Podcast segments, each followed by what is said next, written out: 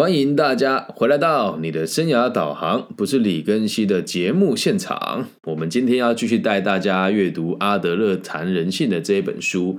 呃，我们的节目在目前这个带状节目已经来到 EP 第二十六了。那书说上集讲到必要的幻境，有跟大家讲，就是很多时候幻影是拿来拯救我们自己自尊心的内容嘛。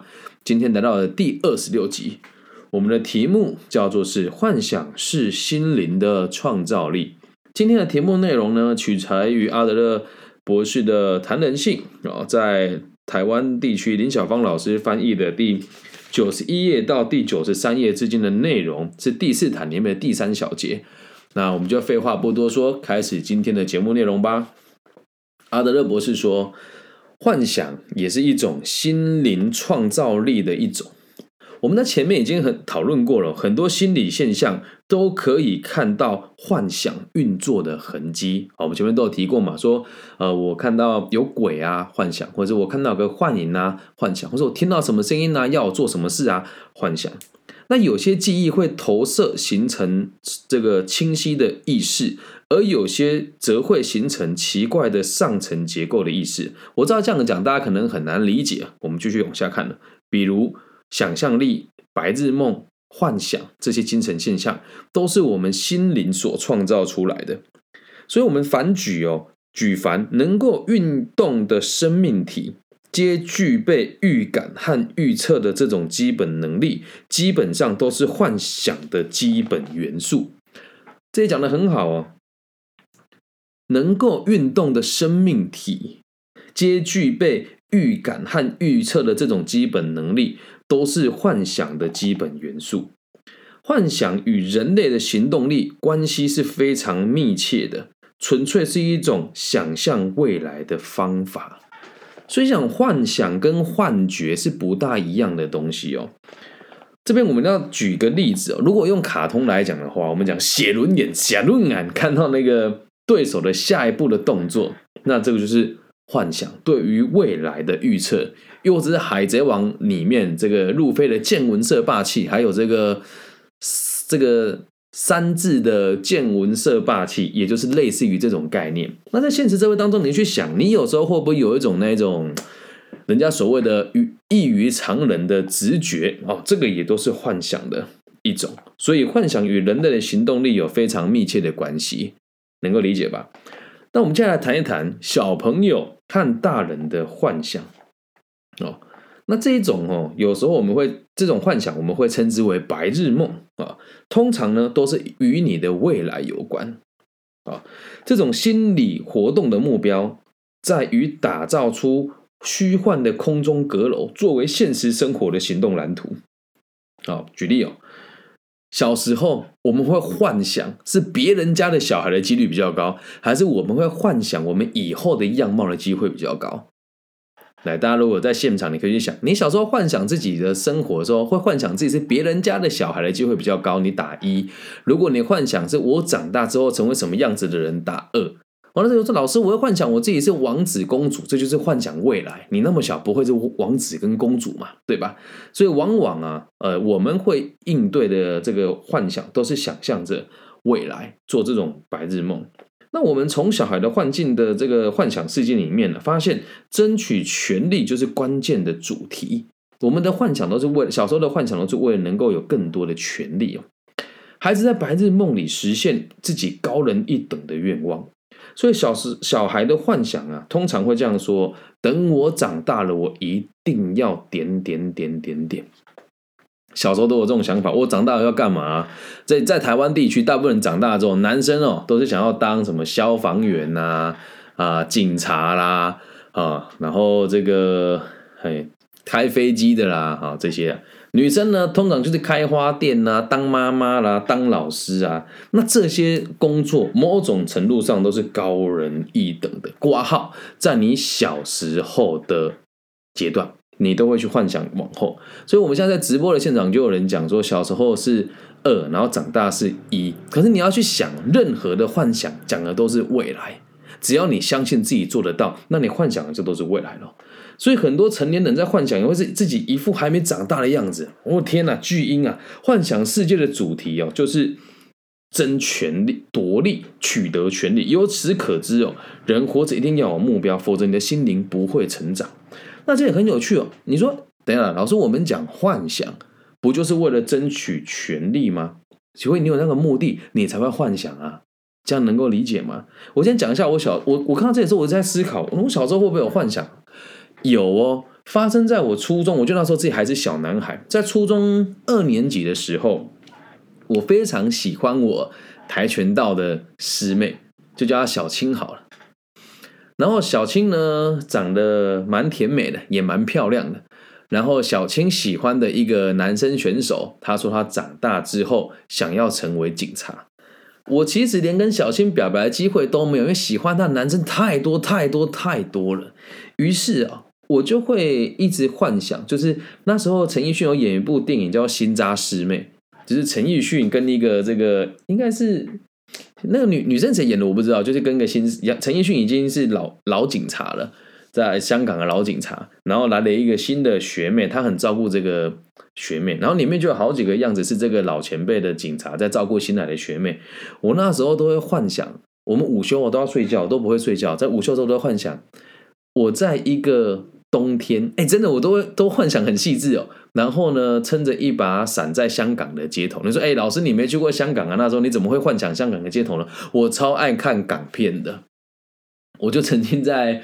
呃，二零零二零一零年的时候，为了这个看所有的香港的场景，我就自己飞去香港看了所有我在港片看到的场景。对，那我就幻想我在那个里面电影的那个情景里面，穿着警察的制服，然后他来跟我问路，然后巧遇，哎，你不是更西学长吗？小时候这种幻想，那你说为什么会想要是警察？是因为在电影里面，这个陈奕迅的角色表现出来是。我很厉害，我很有能力，但我被现实状况给屈服了。可是要我做事情，我是有能力做的。然后那也是我在这个港片里面留下印象最深的这个印象。所以我们也都会用这样的方式来幻想。然后你幻想出来的职业，通常都是为了抓住更多的权利。你说在孩子的世界，为什么消防员有权利？是因为他某种程度上是可以左右人家生命的关键人物。那你说警察为什么会有权利？哎，你在台湾地区一个不乖就开张罚单给你，说权力够不够大啊？很大吧？这样能够理解吗？那说老师有权利吗？我的天哪！小时候老师权力可大了，他说一你不能说二啊，对吧？说那那个驾当一个好的这个哎，当这个飞机的驾驶员有权利吗？哎，感觉多帅！整个飞机七八百人，就你一个人往想飞哪就飞哪，这都是权利呀。而孩子会因为他们对这个世界有兴趣，而构造出这个有趣的想象空间，并且努力的去达成它。但是很可惜的事情是，有多少人能够活在你小时候所幻想的这种理想的环境当中呢？因此，阿德阿德勒博士在这边下了一个定论哦：人活着一定要有目标，否则你的心灵就不会成长。那目标从哪里来？往往都是用想象的方式出来的。啊，怎么样？很有感触吧？谁都没有想到，一本书短短的两页可以讲这么多深入的东西哦。那我自己我认为啦，我有活在我小时候所期许跟向往的环境当中的其中一个样貌，就是我想要当一个可以帮助别人在舞台在舞台上说话，可以让人家敬仰的人。我觉得现在我有一部分有做到。那回到书里面来哦。阿德博士，阿德勒博士他也表示哦，在我们的文明当中，这样子的目标多半是为了要获得社会的认同感或者是社会地位。你应该不会看到小朋友长大幻想说我是一个无忧无虑的作业人员或是清洁人员吧？很难，我几乎没遇过。如果你有遇过的话，帮我介绍这孩子给我认识哦。所以人呢，我们是不可能长期处在目标不明确的状况之下。只要你活在团体当中，就会不断的跟别人做评比，希望自己比别人还要强，把他人比下去。而孩子最常见的幻想的形式，就是幻想自己是个有权利的人，就跟我们刚刚讲的内容都很符合嘛。那你会说，你讲的那么简单，真就是真的每个人都要互相比较吗？孩子无欲无求，无欲则刚这八个字啊，其实就是这么来的嘛。你要是能够在团体里面做到不被人家比较的话，基本上没有什么好，你的心情会平复很多啦。但如果你今天不读个体心理学，不去了了解这个道理，你在不知不觉当中都在跟别人做比较。继续往下看，阿德博士阿德勒博士他也说，我们没有办法为幻想归纳出任何的原则，因为幻想的程度与想象力驰骋的范围完全没有道理可循。我有时候会幻幻想一些我觉得很神奇的这个梦境，或者是想出一些很奇怪的这个环境啊，像我就幻想过，我可以从这个。我们家的屋顶一路往上飞，然后可以看到整个台湾，然后可以看到整个亚洲，可以看到整个地球，然后可以离开看到太阳系，这个就是幻想。然后就会发现，哎，我们一直在往外飞的同时，就发现，哎，我们所在的地方就只是一个沙子。哦这是我们以前在古印度哲学里面常常提到这个一沙一世界的概念。那你你看的东西越多，你的想象力的范围就会越宽广，而且完全没有道理可循。那这个案这个道理在许多案例里面都说得通哦，但是对于某些案例也有可能不适用。阿德勒博士这边没有给出个百分之百的这个定义啊。小朋友，所以他继续往下讲，他说：小朋友如果对生命充满敌意，幻想的本事就会发挥到极致哦。敌对的心态会激得他们展现出自我防卫的机制。弱不弱不禁风的小朋友往往过得不快乐，所以幻想的能力都特别的强，喜欢沉溺在艺人的世界当中。在我去呃在幼儿园跳芭蕾舞以前，我就是这样子的孩子。我妈妈跟我讲说，我小时候觉得你看起来笨笨的，你都一个人坐在旁边，然后玩你的东西。其实那时候我在玩什么都还记得，我拿两个娃娃，然后一个想象是我，一个是欺负我的，然后我要打败他，就这么简单。所以小时候我们会很，因为自己常常被欺负，所以我们就只能用想象的方式来满足自己嘛。那到了人生的某些阶段，幻想可能会成为他们逃离现实生活的方法，所以可能幻想会被大家滥用，被用来表达对现实生活的不满意，并且让人们沉溺在权力当中的快感，将人们从平凡的现实生活中带离。那这边讲，你会说白做白日梦的人，大概就是这种。逻辑嘛，那再严重一点的话，就会变成是我们用毒品或是各种不同的方式看到幻象来逃避它。所以你会需要幻象，多数也都是因为你为了逃避某些事情，逃避你所谓的平凡的生活。那这边有跟大家插播啊，就是接下来在三月二十一号开始啊，连续十周，呃，我会在东海大学开立这个个体心理学的这个课程与生涯规划融合。那我们的课程名称我没记错的话，有可能我记错，就是呃，接受自己不平凡的平凡人生啊。再讲的就这个道理，人生都是平凡的，不要想着要非凡。那每个人都是独立的存在，因此每个人都是非凡的，只是每个人的快乐都一样，都是为了让社会有更多贡献，因此才会讲这个叫平凡啊。所以体验一下，有机有机会就来上我们这堂课，我们就要回到书里面的内容哦。所以阿德勒博士也指出啊，在幻想的世界当中啊，社会意识和争取权利才是重点。当小朋友他会去幻想自己拥有权利的时候，通常会把权力用在社会的层面，而我们很容易从他们的幻想的内容当中发现这个特点。小朋友常常幻想自己是善良的骑士，或者是这个世界救星，战胜恶势力与恶魔的破坏。他也常常幻想自己是。不是这个家里的一员，很多小孩子会认为哦，自己是来自另外一个家庭。有一天，亲生父母某一个大人物会来带他们回家。这种情形最常出现在自卑感比较强烈的小孩身上。他们会觉得自己一无所有，只能躲在没有人注意到他的角落当中。他们总是觉得很失望，觉得家里的人给他的爱跟关怀，永远永远给的都不够多。小朋友希望受人重视的想法，经常会用另外一种行为表现出来，是什么呢？假装自己是大人。所以你有时候看到孩子在假装自己是大人的时候，你不要觉得说哦，这个是很棒的行为。他有种某一种程度是，他觉得自己没有被得到够多的关怀，又或者是他想要透过这样子的方式来取得更大的权利。而有时候，这种幻想会出现近乎变态的行为。在这边举个例子哦，有的孩子为了让自己看起来像个男人，哦，这边为什么这边讲男人？是因为在阿德勒博士撰写这个书的年代，这个两性的权利问题还是大部分都是侵权在男生手上，所以这边会写说阿德勒博士的想法是，小孩子为了让自己看起来像个男人，会戴上书里面的原文是这么讲，是这么讲的：圆顶的硬礼帽，或者是四处捡烟蒂啊。因为那个年代抽烟的女生少嘛，所以男生抽烟也是一种权力的这种象征。小朋友捡烟蒂回来，让人家自己看起来好像很男人一样。那小女孩会想象自己会想要让自己表现出阳刚的气息，所以举止和装扮都会像一个小男生，有趣吧？我做这一段的时候，我在想，一定会有人跟我说：“那你照这个逻辑想，所有的同性恋女生、同性恋喜欢女生，让自己看起来像男性的人，都是有幻想的这个情节吗？”我只能跟你讲啊，这不是我说的，你可以把。这个阿德勒博士的《自卑与超越》里面看到，他其中有一章节同性恋者跟犯罪者的心态是什么？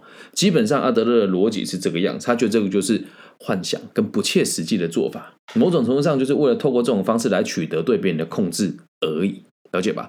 那这边为什么我在解释这本书可以那么的深入？如果你认真听，你就会发现，真的在目前全世界的自媒体 p o c k e t 界里面讲个体心理学的，我相信我说一，没有人敢说二的原因，是因为。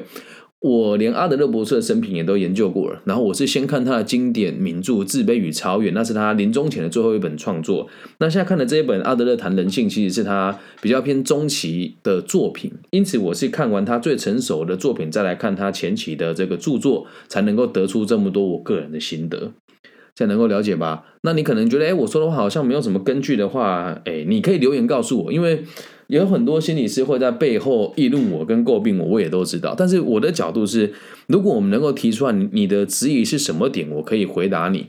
但最近有发生在网络上，就是有些人会在我那边留言，然后留完之后就把留言删掉，说他觉得我学的东西不是很具体，然后他也讲不出具体的这个原因，然后我要找他们，他们也不回答我。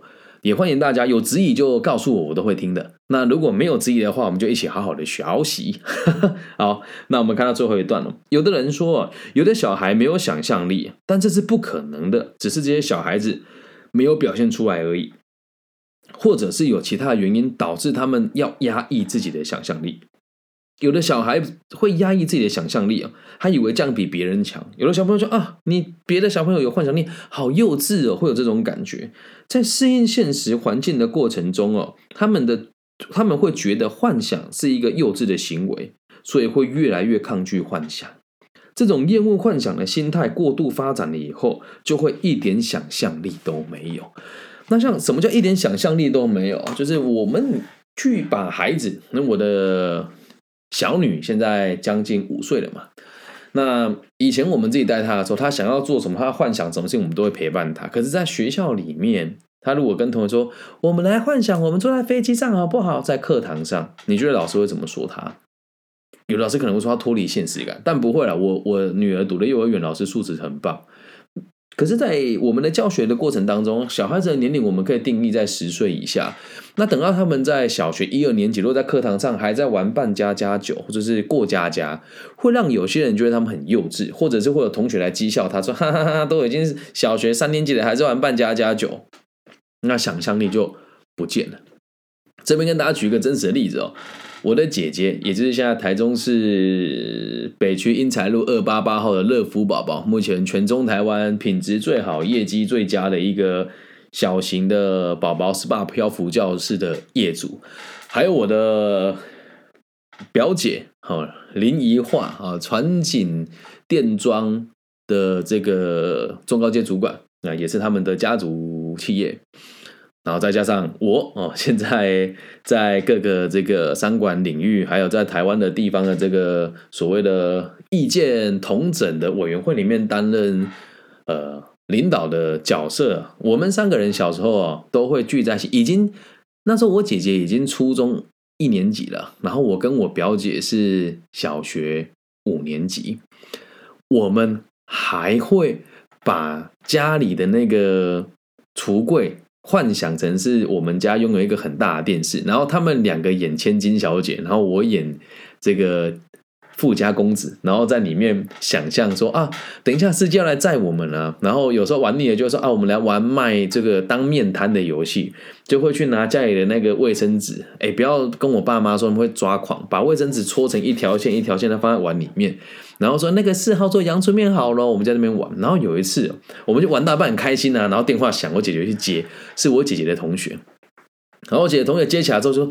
然后我们本来就玩的很开心，然后他就就讲话没事。我姐姐就说：“哦，你想要去听那个，你想要去山海山？那时候有个那个 CD 的贩售的那个店面叫山海山啊，你要去山海山哦？好啊，听说周杰伦后天要来哦，好啊，好啊，好。然后就就我姐说，他怎么可能现在不会再去看那个幼稚的卡通了？好，就这么说定了，拜拜。然后他以为电话挂掉了，他讲话之后觉得自己很成熟，然后挂掉电话就回来跟我们说：哎。”我们刚刚卖面玩到哪里了？然后我觉得啊，对，王小姐来了，我们切个卤菜给她。结果他的朋友隔天跟他讲说：“李小慧，你这样电话没挂吗？” 你看是不是很糗？可是呃，站在我们现在的角度回想，如果我的儿子、女儿在他小学到初中时期还玩这种角色扮演的游戏，我并不觉得他幼稚，甚至觉得哎很好，很有想象力，或者是。哎，我会想象以后怎么样？怎么想象我在做什么行业？我觉得都是可以接受的。可是大部分人就会觉得你们很幼稚，这就是为什么导致现在台湾，不要说台湾了，全世界的小朋友的这个幻想的能力越来越差，而科技在这几年也都很难突破一个临界点。有人会讲说，我们不都有手机？这个以前的人怎么能够想象透过个小盒子看到全世界的每个角落？换个方式讲，它只是让东西传播的比较快而已，并没有任何突破性的出现啊。比如说冰箱，哈，有人跟我讲说，哎，冰箱这东西不是很酷吗？古时候有钱人家谁还没有个冰窖？说那冷气呢？以前有钱人家不就是两个宫里那边摇芭蕉扇，还不是一样的道理？没有什么突破性的进展。